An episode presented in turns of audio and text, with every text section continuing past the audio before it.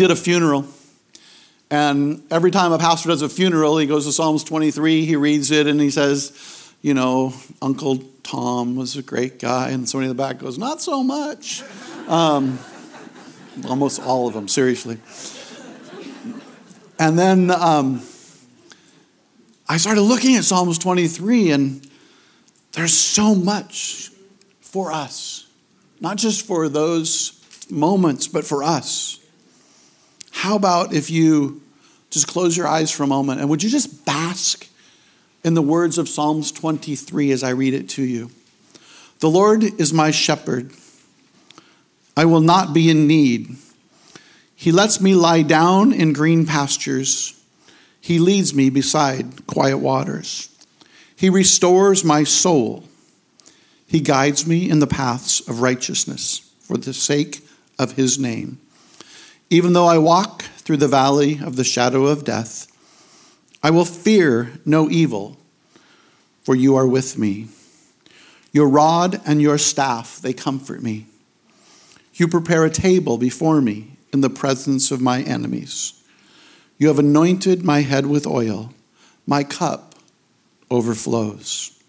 Certainly, goodness and faithfulness will follow me all the days of my life, and my dwelling will be in the house of the Lord forever. Lord, would you guide us through your word this morning? Would you help the passages that are needed for each individual just to land in their heart, to penetrate, and help change our lives for your glory? In Jesus' name. Everybody said, Amen. Amen. My first point today is His way for His glory. We're going to just have to grab some highlights of this because you could literally spend six or eight weeks breaking this down. And you have a great pastor. You don't want me for six or eight weeks, trust me. His way for His glory. He guides me in the paths of righteousness. Do you ever go on a road trip? This is the time for road trips. I've been on a couple, and um, the last since the pandemic, and people are doing it. Trust me, when you're paying $250 a night for a hotel room in South Dakota, there's a lot of people out driving, trust me. And that's just what it is right now. And so we did a road trip. We went through the, the Battle of Little Bighorn. That really messed me up, honestly. I read some books recently on, on this subject. And people, if we don't believe it, that there's some racial issues in our country, I, I don't understand, even know what to tell you. But that, that really messed me up, that visit. Um, Mount Rushmore, uh, that really emboldened me because there was uh, a restaurant that had the presidents, all four of them, in a place you could stick your own head. I, I put my own there and said, Watch out, America. Um, went to Wall Drug. I mean, there's signs everywhere in the world for Wall Drug. You got to go there, right? The Badlands, they're ridiculously amazing. Deadwood, you have to go see where Wild Bill was shot. Yellowstone, and then back home. What's interesting about a road trip is you can tell a ton of stories because you're on the road, and we're actually literally traveling with some of our really good friends who um, we got married on the same day, same hour, different state. Uh, we have we were both public school teachers, youth pastors, uh, pastored churches, our denominational uh, overseers, and then our two eldest married each other. And that son now is turning 42 this very day. Happy birthday. Um, I don't know how that happened when I'm only 43. Um, so we go on this road trip together. We actually did our 40 year anniversary, did a cruise to the Mediterranean. Um, and then we do uh, this road trip together. We're, we've just been friends for life. And the crazy thing about a road trip is the path. Now, as we're planning the road trip, nobody has time to even give you input, like return an email. Like, you want to stay here or there? Nothing.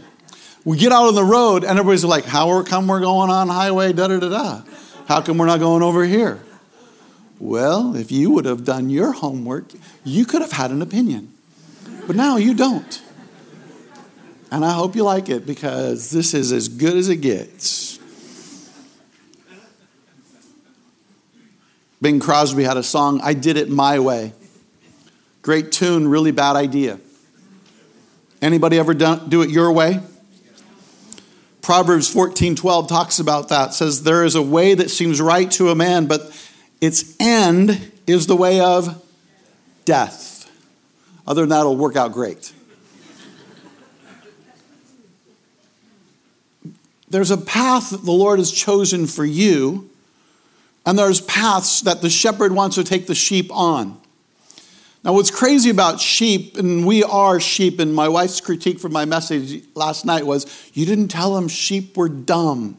Who she says, uh, her sends her greetings, by the way, but she's teaching her preschool uh, Sunday school class this morning, and they are way more important. Trust me. Anyone like routine? I've got a great one right now. The pandemic really messed up my routine. But now I have a good one wired. It includes a hoodie, sweats, my office, sometimes calls, but right there, boom, I'm in it. Sheep love to go down the same path to the point of destruction of the ground. They will literally wear the path out that they walk to where nothing will grow. And they don't want to move off of the path. But the shepherd's job is to what? To lead you and to guide you into still waters, into, into great pastures. And yet, we want to stay on the place that we want. No, I like it here. It's dead here, but I like it here. Everybody likes change, right? We painted our house a couple days ago. I used to be a painter. At 64, sorry, I don't do that anymore my wife and I had one deal, and, and she loves to change everything. She would be, um, she is Helen Keller's worst nightmare. I mean, she loves to rearrange everything, and she'd walk around. And, and whenever she does things like this, um, she says, Do you like it? My answer is always no, but give me a week. In a week, it'll be normal. We like things the way we like them, don't we? We like church the way we like it. We like Pastor Steve. Oh, who is this new guy? It's not the same. Nothing is the same. In fact, there's green grass over here if you'll leave off of your dead spot.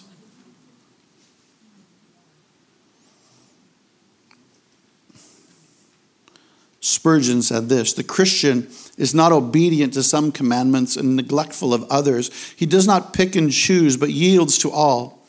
Observe that the plural is used the paths of righteousness. Whatever God may give you, us to do, we would do it led by His love. He guides. Am I willing to be a follower? Or am I saying, Lord, bless me as I go? Bless me, Lord, I'm going. Bless me. Catch up, Lord.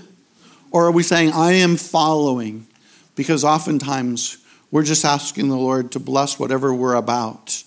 And He's saying, Yeah, well, that's really nice, but I've called you here. Come off of your path. I have paths. His glory. My second point is walking through tough times. Anybody walk through tough times the last couple years? A lot of fun, hasn't it been? Love a lockdown. My word. Even though I walk through the valley of death, now, your death can be physical or it can be figurative. There's a lot of deaths in this life, isn't there? There's fall as plants start to die. There's also literal death. The only thing that's undefeated is not our Seahawks, it's Mother Time, Father Time, whoever he is. We're all going to meet the Lord. And yet, it's what we fear more than anything, what we run from all of us would choose a mountaintop experience. And on this road trip, I mean, we're going up over all these mountains. Everybody wants to live on a mountaintop, but why, hasn't we, why haven't we built houses on top of them? It's not a great place to live, that's why. You go down the valley, and what do you find?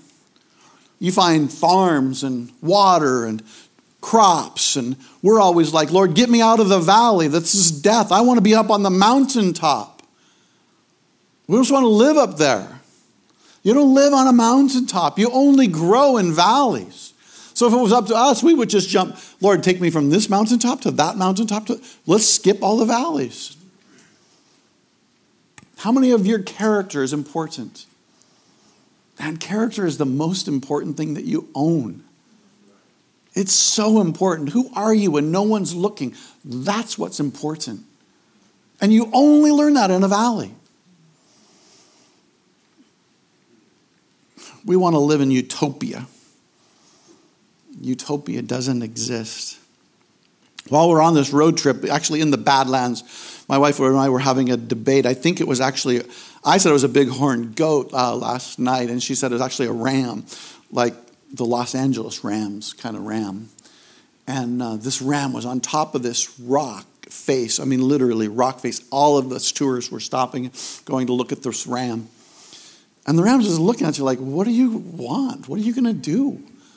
Like, okay, I'm unique to you, but I don't live here. And as soon as you guys go away, when the sun comes, I'm going to go down and eat. One of my most impactful books is a book called A Grace Disguised by a guy named Jerry Sitzer, Sittser who lost his mother, his wife, and his daughter in one automobile accident that he was in as well. And he wrote a book on grief, not like a this is how to, but just the fact that it happens. And he says the quickest way for anyone to reach the sun and the light of day is not to run west, chasing after the setting sun, but to head east, plunging into the darkness until one comes to the sunrise. But most of us, when we get in that valley, when we get into that darkness, we'll go like, let me out of here. And we want to do what? We want to turn around and go back to the familiar. We want to turn around and get out of here. And Jerry Sittser says, no, just keep going because pretty soon the sun's going to come up.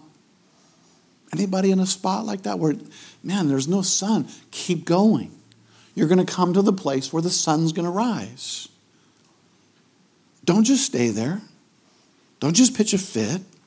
God never promised you a safe journey, He promised you a safe arrival. I will never leave you nor forsake you. 1 Corinthians 15 55 says, O death, where is your sting? O grave, where is your victory? It's through the pain that we go through.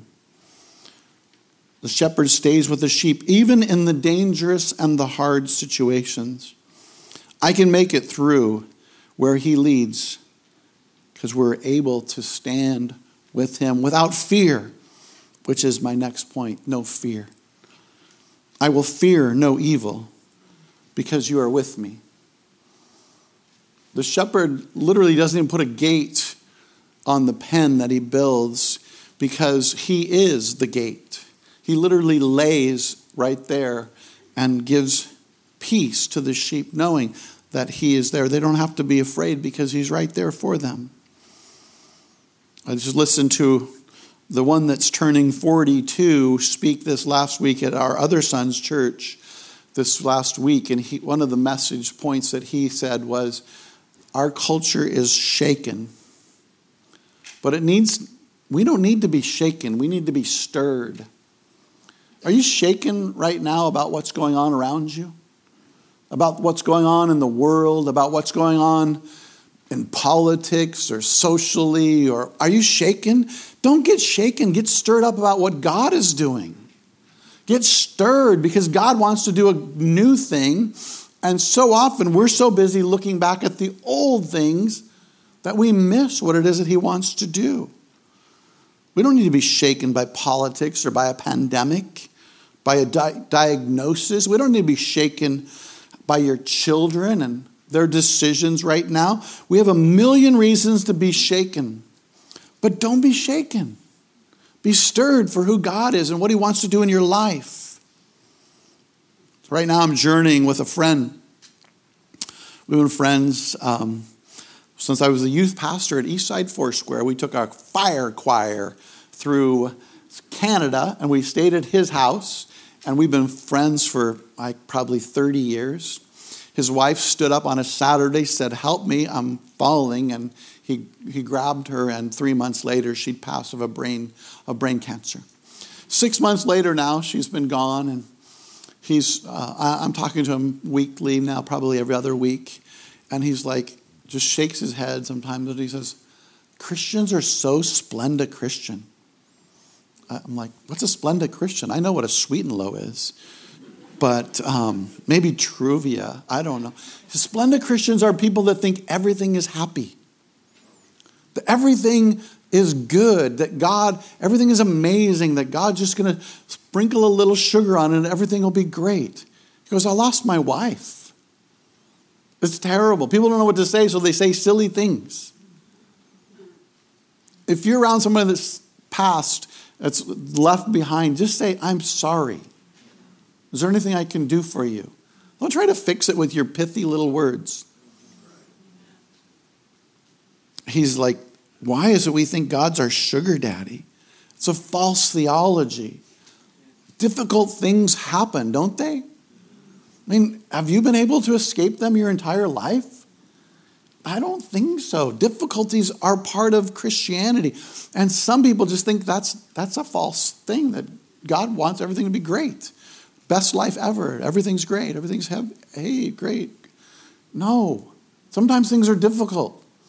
But we have a God that will never leave us or forsake us. We don't need to fear because God is with us. And grief is not about being shaken, by the way. Grief is about acknowledging pain and loss. Grief is walking through the loss. Oh, death, where is your sting? The sting isn't with the person that died. They're off into heaven. Do you think they're bummed out? I think they're probably okay. I think they would have liked to stick around a little longer, oftentimes, but I think eternity would probably help them to be okay. It's the rest of us that struggle. We don't like change. We don't like pastoral transitions. We don't like when our kids leave school. I remember ugly crying when I took the now 42 year old to Bible college. I, I hugged him to goodbye as I was getting ready to drive out of the parking lot, and I did one of those cries. It was awful. It was like ugly cry. And it's like, my dad's like losing it. I go like, hey, I'm not sad for you. I'm sad for me. I love this season of life, and now I'm gonna go home, and eventually the nest will be empty, and your mom will buy. Uh, no, never mind.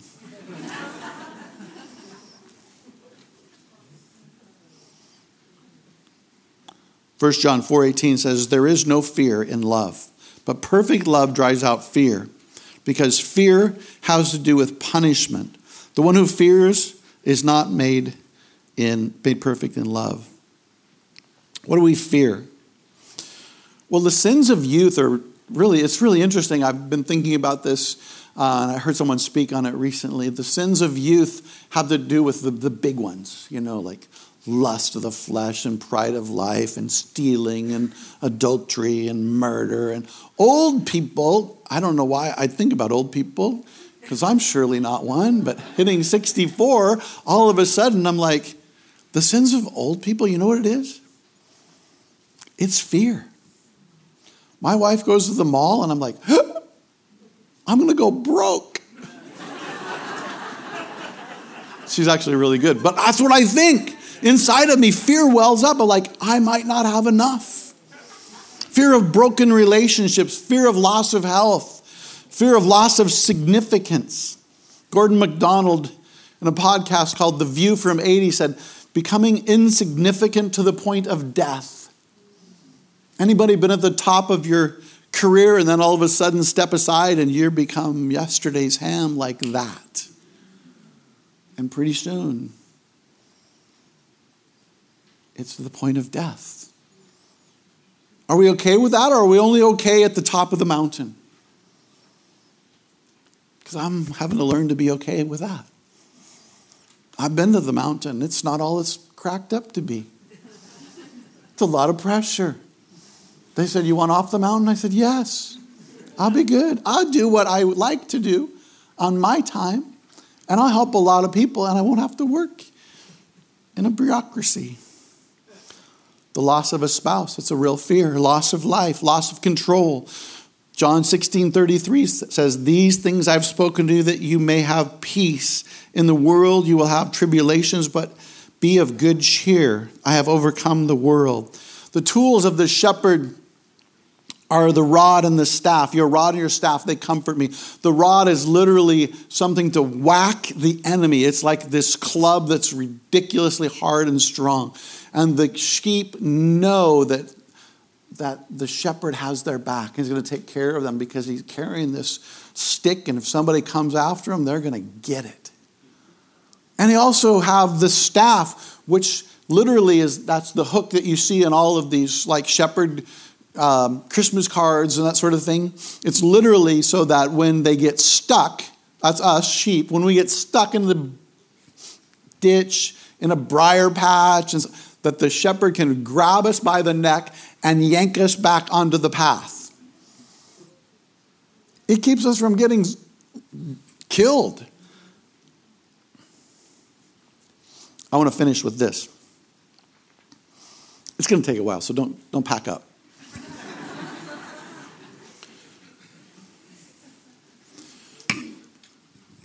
You prepare a table before me in the presence of my enemies. That is so counterintuitive, isn't it?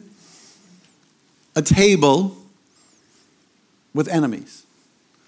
Right in the middle of enemies, we have this table being prepared for us so that we can sit down in this battle and have a meal. Now, I don't know about you, but I, when I'm in a battle and I'm running low on fuel, it's an MRE or Taco Bell. Taco Bell is where you can get the quick, and I, I know one place in Oregon. This last week I had to drive five hours. I finished an event that I was at, and at seven o'clock I have to drive home. Taco Bell and a cup of coffee. 25 minutes later. If you need a job, I know where a Taco Bell is hiring. They can't get employees. It's hard to be mad at them when they're doing everything they can. It's, you can't get employees right now. People don't want to go to work. When you're in a battle, you just grab something on the run, don't you? When you're in a battle, do you sit down at a beautiful table and just enjoy a meal with your friends and family? I don't think that's a normal thought. In fact, a table is a, not a normal thought in our culture. Most of us do grab and go all the time. And we wear it as a badge of, like, well, I'm just so busy because I'm so important. Yeah. And your kids don't know who you are. Because if you want to invest in your family, you want them to know what your values are, it happens around the table. It doesn't happen when you're lecturing them. You ever give your kid a good lecture? Oh, yeah. Where are their eyes? Rolled into the back of their head. they don't hear a word you're saying. But when you sit at the table and you have a conversation about life and you listen to their life, amazing things happen. You can hear their journey, you can hear their story, you can build a relationship. It's easy to have a kid, it's hard to have a relationship. And then they grow up and they're smarter than you, they're better than you. That's where I am.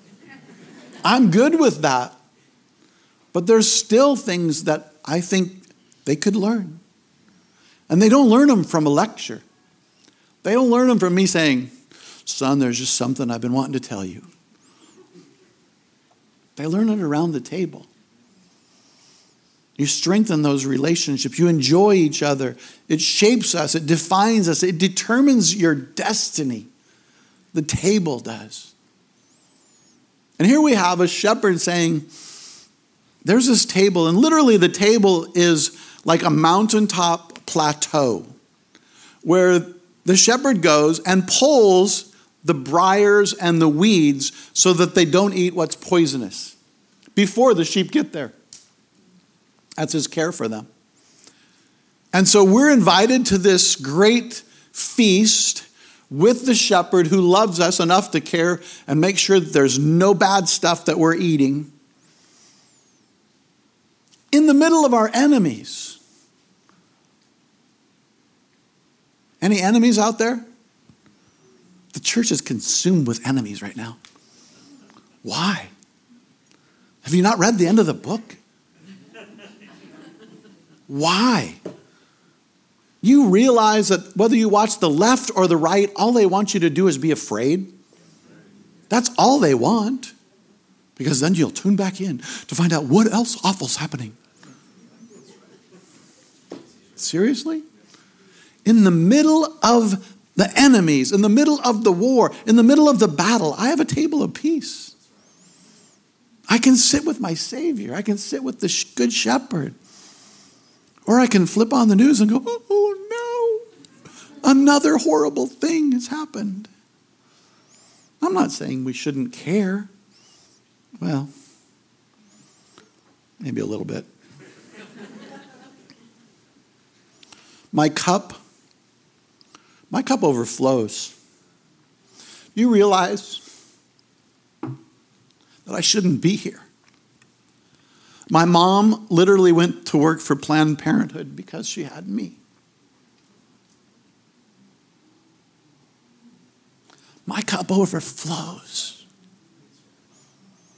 My wife and I, we're first generation Christians. We don't know anything about raising children in God's way. We didn't do the family altar right. We didn't have family devotions. We let them go to school dances, public school. I mean, we were like horrible. All the bad things that good Christians do, we let them. We did the opposite. One, because I ran a Christian school for a while and didn't see that produce in life. we have three children in ministry. I don't know how. Because my cup is overflowing, that's how. Because they chose Jesus. If your kids choose Jesus, you look like a great parent. Get them in places where they might choose Jesus. Pray for them and don't shove it down their throat because anything like that, they just, they're out. It's thinking about what great things God has done in your life. I'm so far above. I'm like, I'm a C student from Ephrata, Washington, that shouldn't even be here. What God's done in my life, it's crazy. What he's done in your life, if you'll stop and think about it, it's crazy. Because gratitude is the attitude that sets the altitude for your life. Or you can let it live in fear. It's great to have great family meals. It's great to sit at the table with the Lord. But what the table represents to me more than anything is peace. Peace in the midst of the storm. You're in a storm. If you're not, you're going to be. There's mountains and then there's a valley. There's mountains and there's a valley. In the middle of both, there's the table of the Lord. He's for you, He's not against you. He doesn't want you to be running around freaked out at the state of whatever. I want you to be at the table with Him. So, what do we do? One, I say get after His will. Get after it. Don't just go out about life about your own thing. Get after His will for your life. What is His will? I was able to say no to Foursquare for this next season of life because I'd spent six weeks on a sabbatical saying, Jesus, what do you want me to do? I came up with a list of things he wanted me to do and things that he didn't want me to do. And when they called about this next season, they offered me all the things that he didn't want me to do. That's a no brainer. They go, come on, really? I'm like, you don't understand. I know what I'm supposed to do. That doesn't, I could serve you, but this is what I'm supposed to do. You want me to do that? It's not right or wrong unless you're following after the Lord. And I want to follow the Lord, I want to be obedient. So, boom, cut the pay strings. Fear of loss, fear of financial ruin, fear.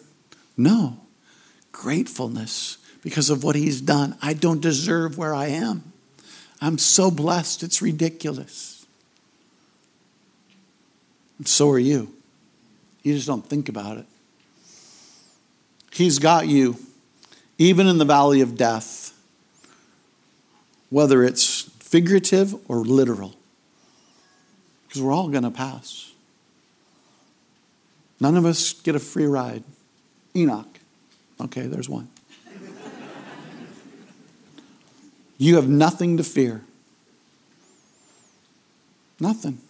Why? You have a good shepherd. He's after you, he's got you on the table. Come. Come have a seat. He's waiting for you.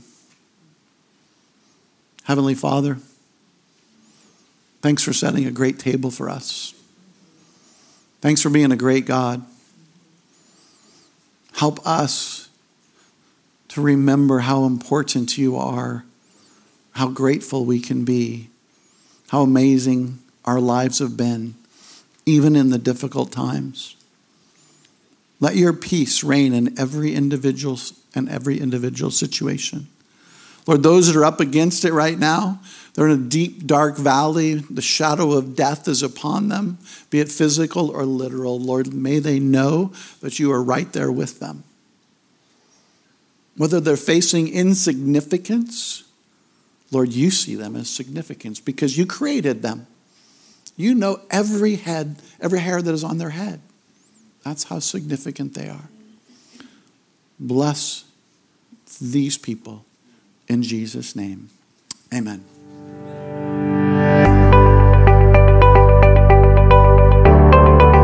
Thanks for listening. If you'd like more information about Northwest Church, go to our website, nwcfoursquare.org, or download our app in any of the app stores by searching Northwest Foursquare Church.